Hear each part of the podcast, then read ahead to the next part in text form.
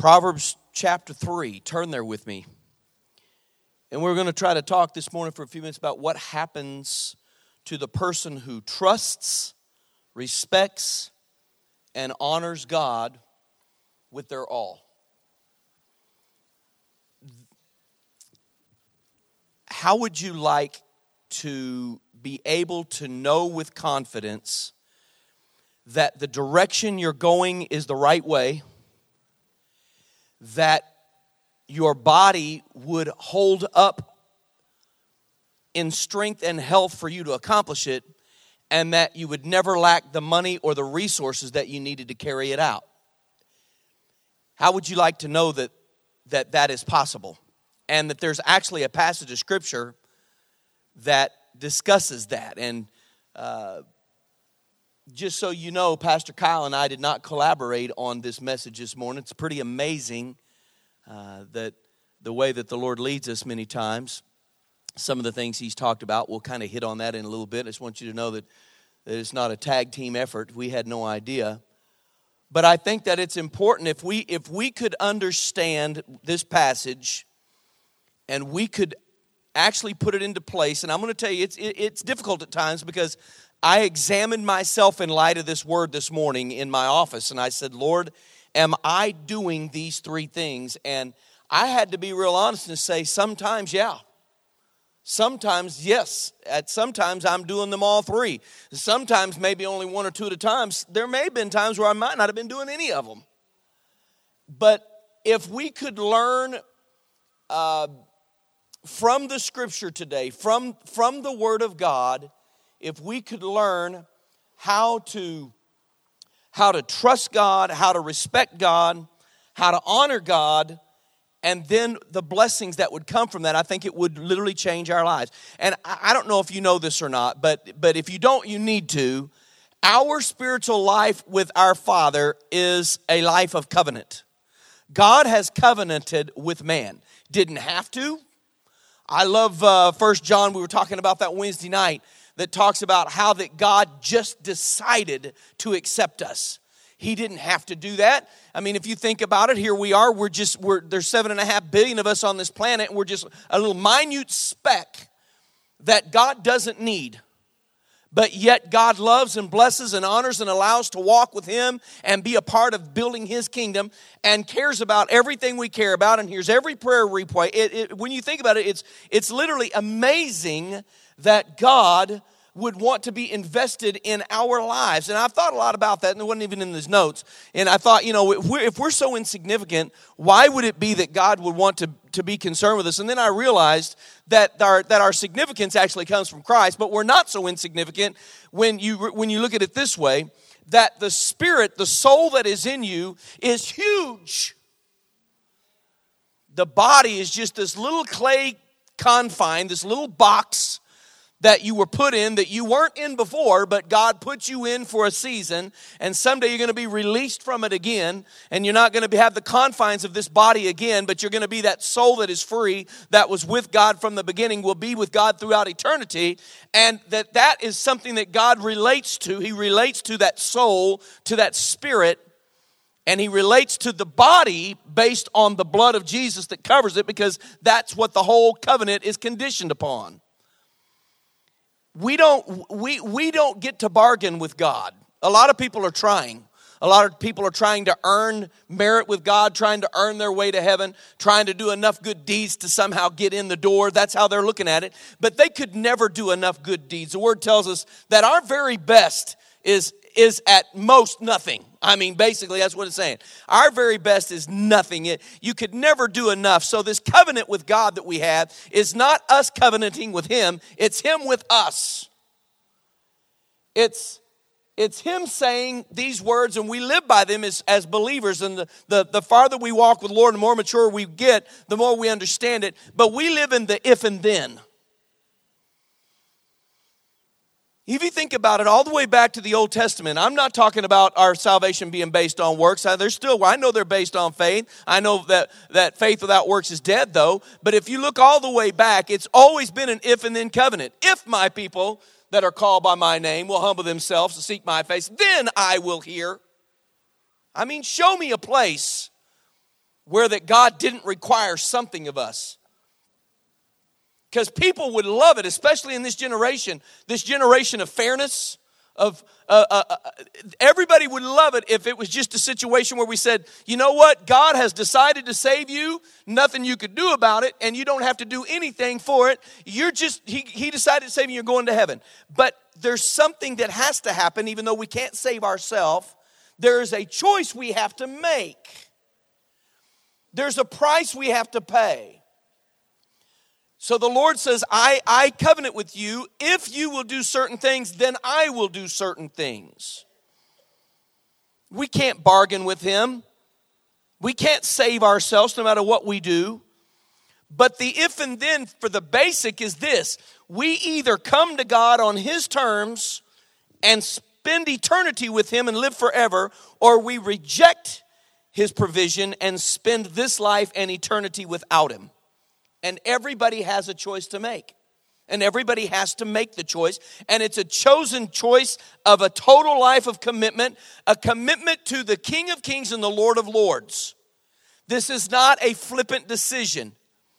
A simple signing of a, a, signing of a card or shaking somebody's hand or, or getting baptized or taking communion or even praying a little prayer, I'm going to tell you something, that's not going to get it. This, this salvation that we talk about, this conversion experience, comes from an individual who has counted the cost, Jesus said, and have decided to deny themselves and take up their cross and follow him. They have decided to repent of their sins, turn from their wicked ways, and do their best to follow Christ. He says, if you'll do that, oh, I'm reminded of another passage.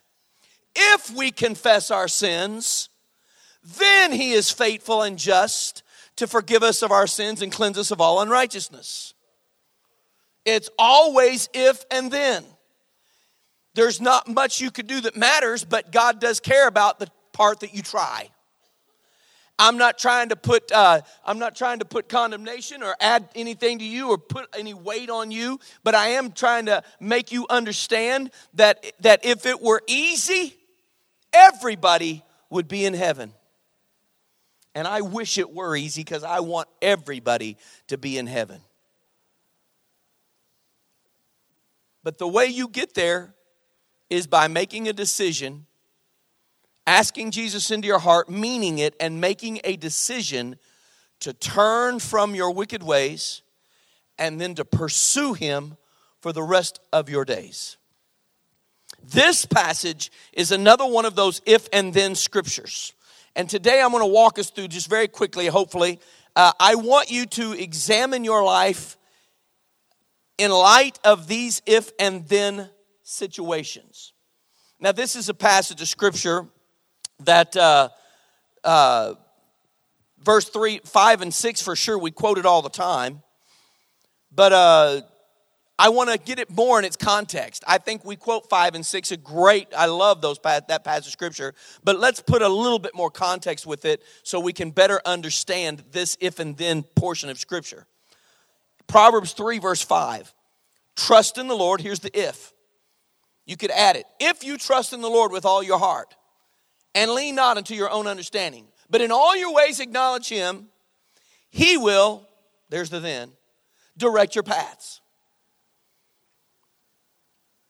You could add if right here on verse 7. If you do not consider yourself wise, but fear the Lord and turn away from evil, then your bodies will be healed and your bones will have nourishment.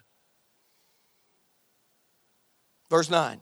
If you honor the Lord with your wealth and with the first and the best part of all your income, then your barns will be full and your vats will overflow with fresh wine. That's God's word translation.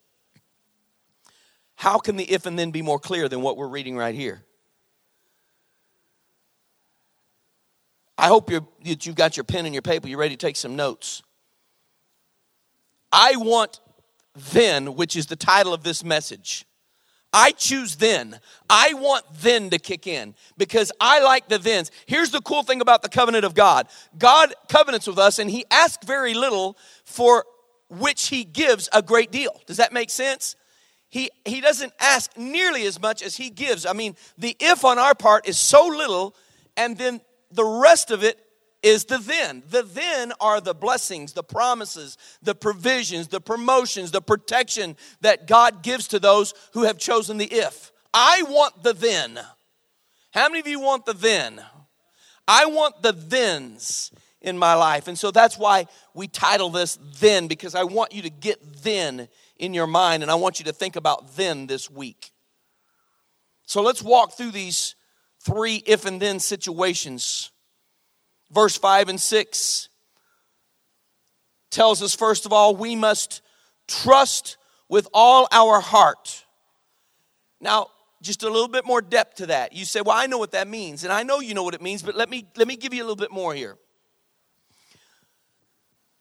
Trust there means not just trust, but means rely, hope, and put your full confidence in God with all of your heart, emotions, feelings, it's coming from the most central place of your being. He's saying he wants you to put your full confidence in him from the most center place of your life. And if we put all of our confidence in him, it's in him, it's in his words, in his spirit, then we're promised that our way or our path will be made clear for us. This is where we talk about He makes a way for us through any obstacle. Now, if you look back to where it says path makes your path smooth, here's what smooth paths are clear, right, and sometimes it means even pleasant. But how many of you know that not every path that we're on as believers is pleasant? Not every one is even clear. And sometimes if we get off track, they're not even right. But what the scripture's saying to us here is that if we would trust in the Lord with all of our heart and not lean to any of our understanding, but in all of our ways acknowledge Him and put Him first from the very innermost being, if we would do that, then hear this, He would make our paths clearer. There's a lot of people wandering around on this planet who are lost and confused and in fear and in doubt. And the reason is because life is hard for them just like it is for you. There's no difference bet- between believers and unbelievers when it comes to the magnitude of, of life and its tragedies and its hardships. Life is hard for everybody, but the difference is the people that walk with Jesus, they have a clearer path to walk on they have a better direction to follow. They have a what we call the will of God functioning in their life. They are seeking the will of God and he is making that direction more clear to them as they continue consistently to keep leaning upon him, trusting upon him. John Paton was a missionary years ago. He had a lot of difficulty in, in his, uh, in his missions. His uh, he was a young man. His wife passed away. Then, just a little while later, his little five week old baby passed away. And uh, this, was, this was a long time ago, but uh, he was living among hostile people uh, on an island where they were, they were actually cannibals. And he was living under this kind of duress and this kind of stress, dealing with this kind of tragedy, um, ignoring their threats, staying there in spite of of, of their hostility toward him, one day he was working on translating John's gospel. And he was trying to figure out how to, how to translate the expression believe in or trust in Christ as it occurs in John chapter 1, verse 12 he's saying he's thinking to himself how can i translate this so that they'll understand it? Because these people again they were cannibals. They didn't trust anybody these islanders. And there was no there was not even an actual word for trust in their language. So he's trying to figure out how do i translate this for them? And one day he was in his office and and the fellow that was a native that worked there with him came into the room where he was. And uh, john was sitting in a chair and he said to the man, What am I doing? And the man said, You're sitting at your desk. And so at that point, John, he put, uh, he raised both his feet up off the floor and he leaned back in the chair against the wall. And he said, What am I doing now? And the man said, uh, he used a verb which meant, I don't know the word, but he used a verb which meant, this is really good, to lean your whole weight upon. The man said, You are leaning your whole weight upon. And John said, That was the word I'm looking for in order to translate what it means to fully trust in Christ. I have put my full weight upon the chair. Now, you think about that. We do it all the time. You did it a minute ago. You trusted that chair would hold you when you sat down. Some of you sit in the very same chair here every week in the same chairs at home, which makes it less faith for you because they've always held you up to this point. The day that it fails, you're going to be really disappointed. But up to this point, I mean, when you sit, and I like these chairs, when you sit down in these chairs, I have a tendency in these chairs, I get real comfortable, man. I start sliding down. I'm laying in there. I look like I'm about this tall. My head's barely sticking up over the seat. I relax in those chairs. I relax in other chairs. I've got one at my house that I relax in. Sometimes I throw my leg up over the arm. I just lay in that thing. I've never even considered the fact that it might not hold me up. This is what it means to trust in the Lord with all your heart and lean not unto your own understanding, but in all your ways acknowledge Him, kick back. And He will then make your path clearer. How about that? The if and then, if you will kick back in the chair, He will then tell you when you get up where to go. Pastor, I'm needing direction. I'm needing guidance. I need God to speak to me. I need an answer to a prayer. I need, I need to know what's God's will for my life. Kick back in the chair. Don't talk to me anymore until you kick back in the chair. Don't waste the counselor's time.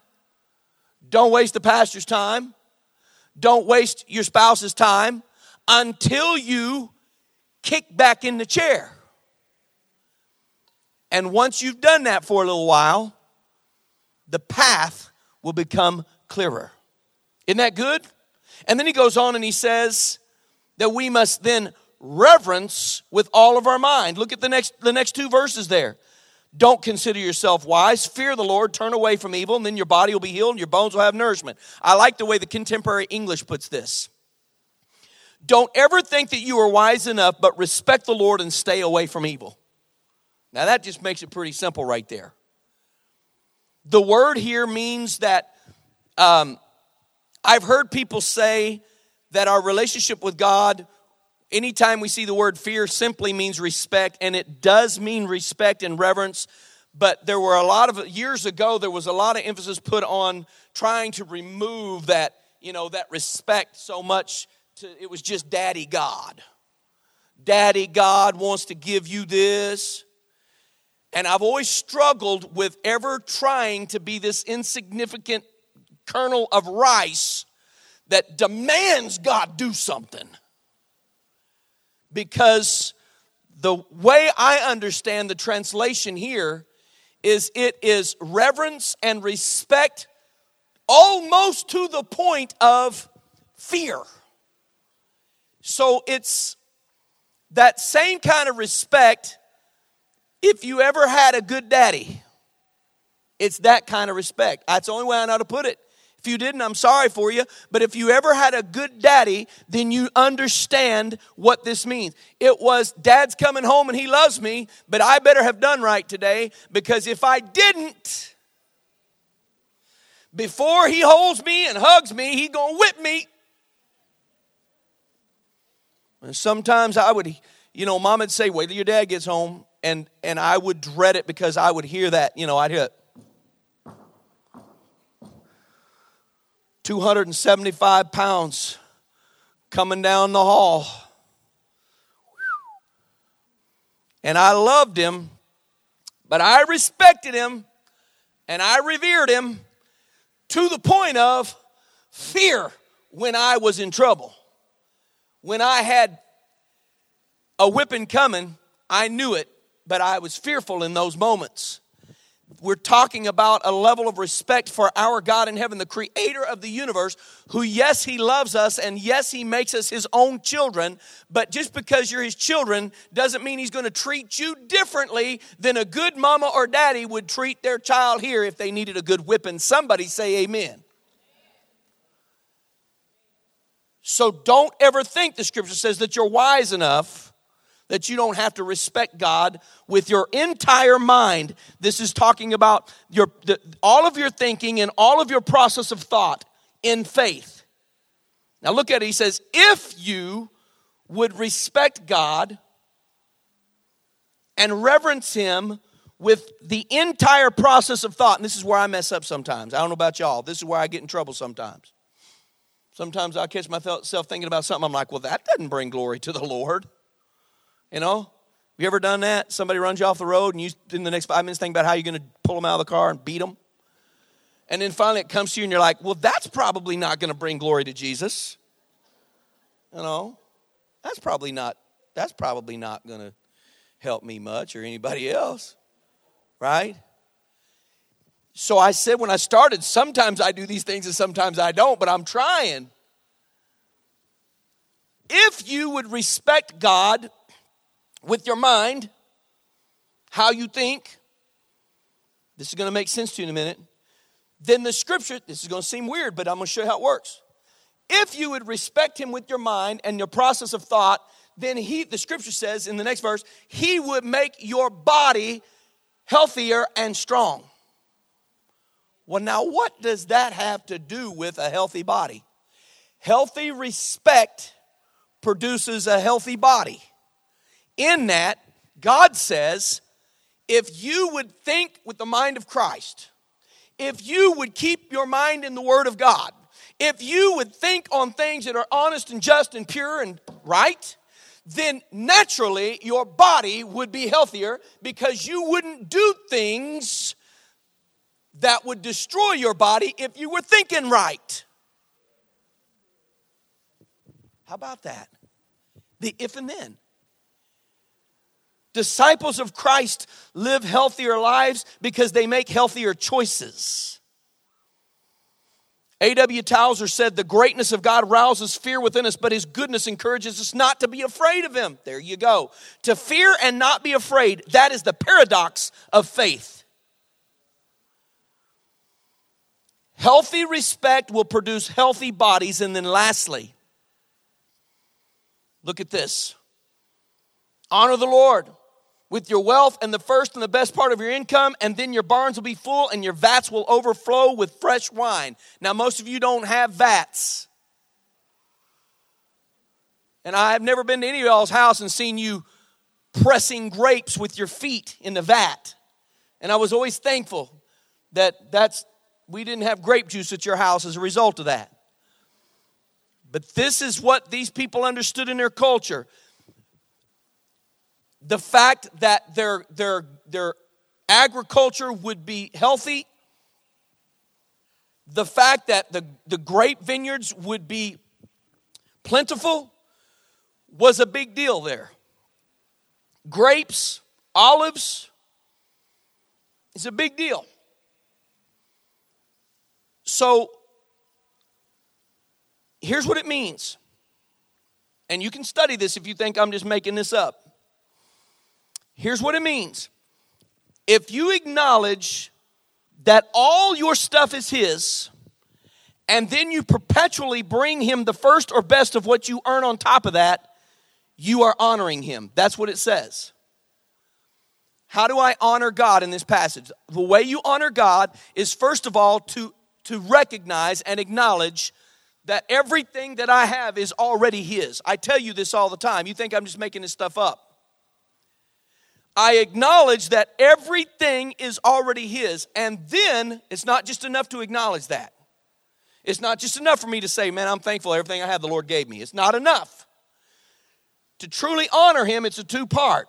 I acknowledge that, and then I perpetually bring Him the first fruits of all increase or income above that. And that's where we lose some folks. I already lost some. Some of them's looking down now. Some of them's already looking at their phone. What time is it? What time it? we got to get out of here? He's talking money again. He's talking tithes. He's talking offerings. Hmm, I don't want to hear this part. Adam Clarke said, Honor the Lord with all of your substance.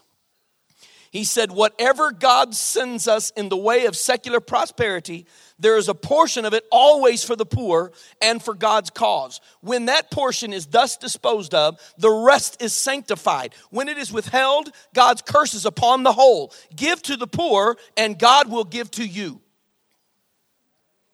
Hmm. So, if we honor God by acknowledging that everything is His and then we're constantly giving back Him the first fruits of our increase, the scripture says if we do that, then he would make sure that our storehouses would always be filled beyond our need. Pastor, we're broke. We're always broke. We can't afford to pay our tithes. Well, it's hard to pay tithes, and it's really hard to get ahead when you're under a curse. And it's quiet in here.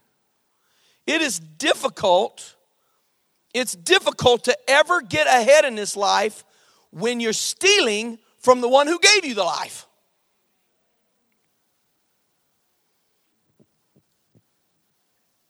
John Wesley talked about giving. He said, This is not the way to diminish thy estate, but rather to increase it. I'm going to wrap this up. I want to tell you a story about a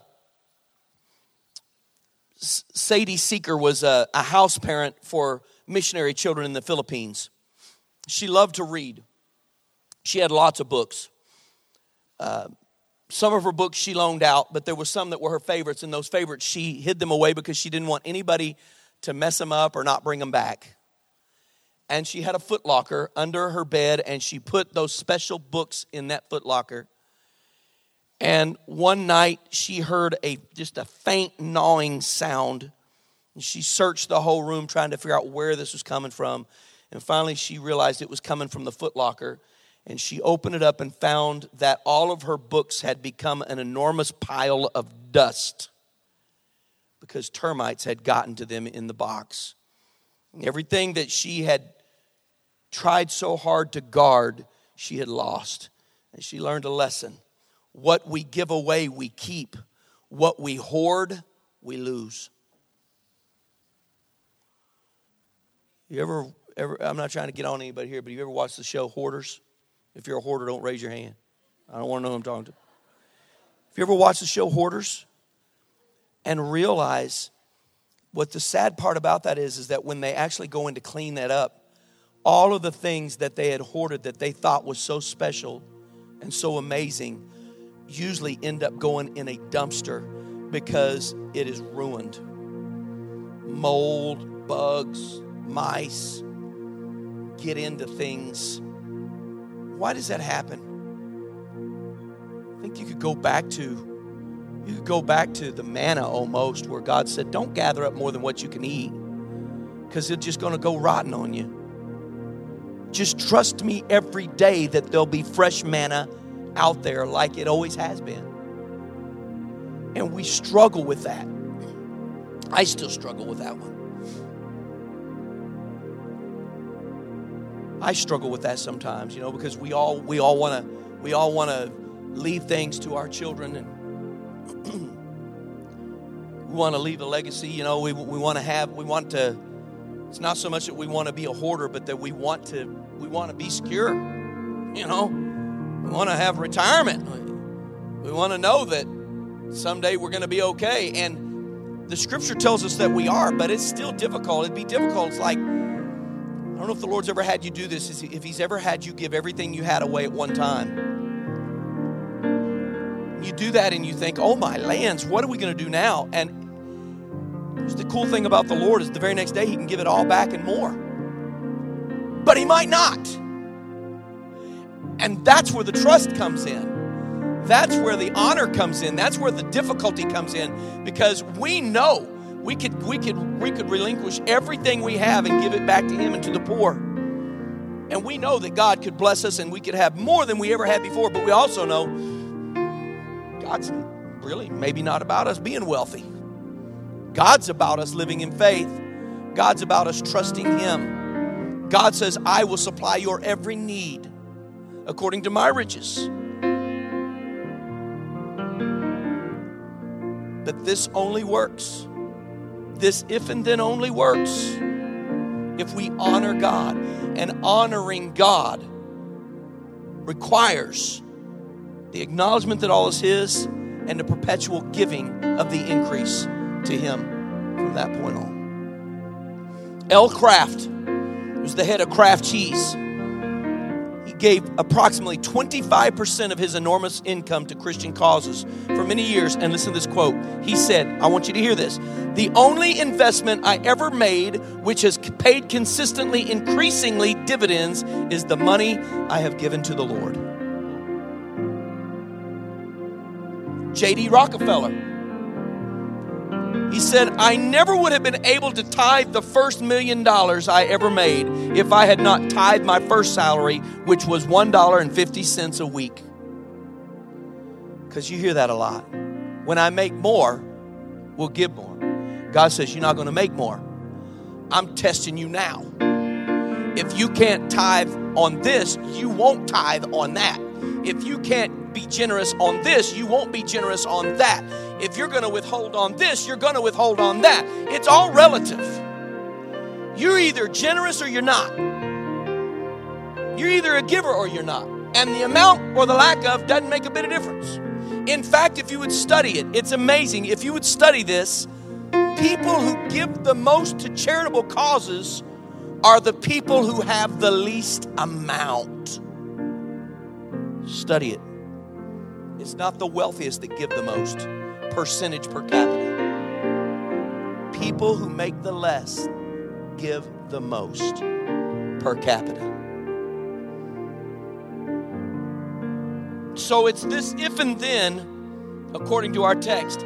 If, the scripture said, if we trust, right?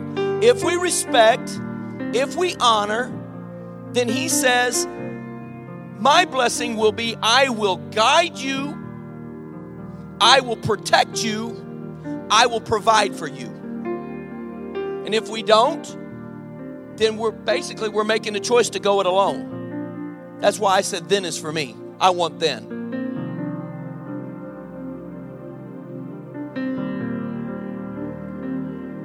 Which would you rather have? All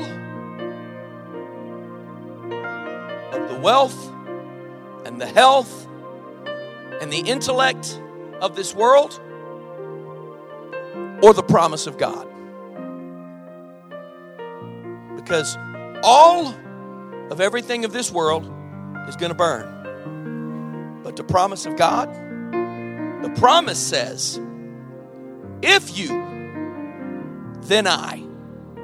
And then is always way bigger than if. And then produces a life of abundance here and there. If and then. But remember, then, then, then, then God will guide me. Then God will protect me. Then God will provide for me. I choose the then. Lord, I'm thankful for your word.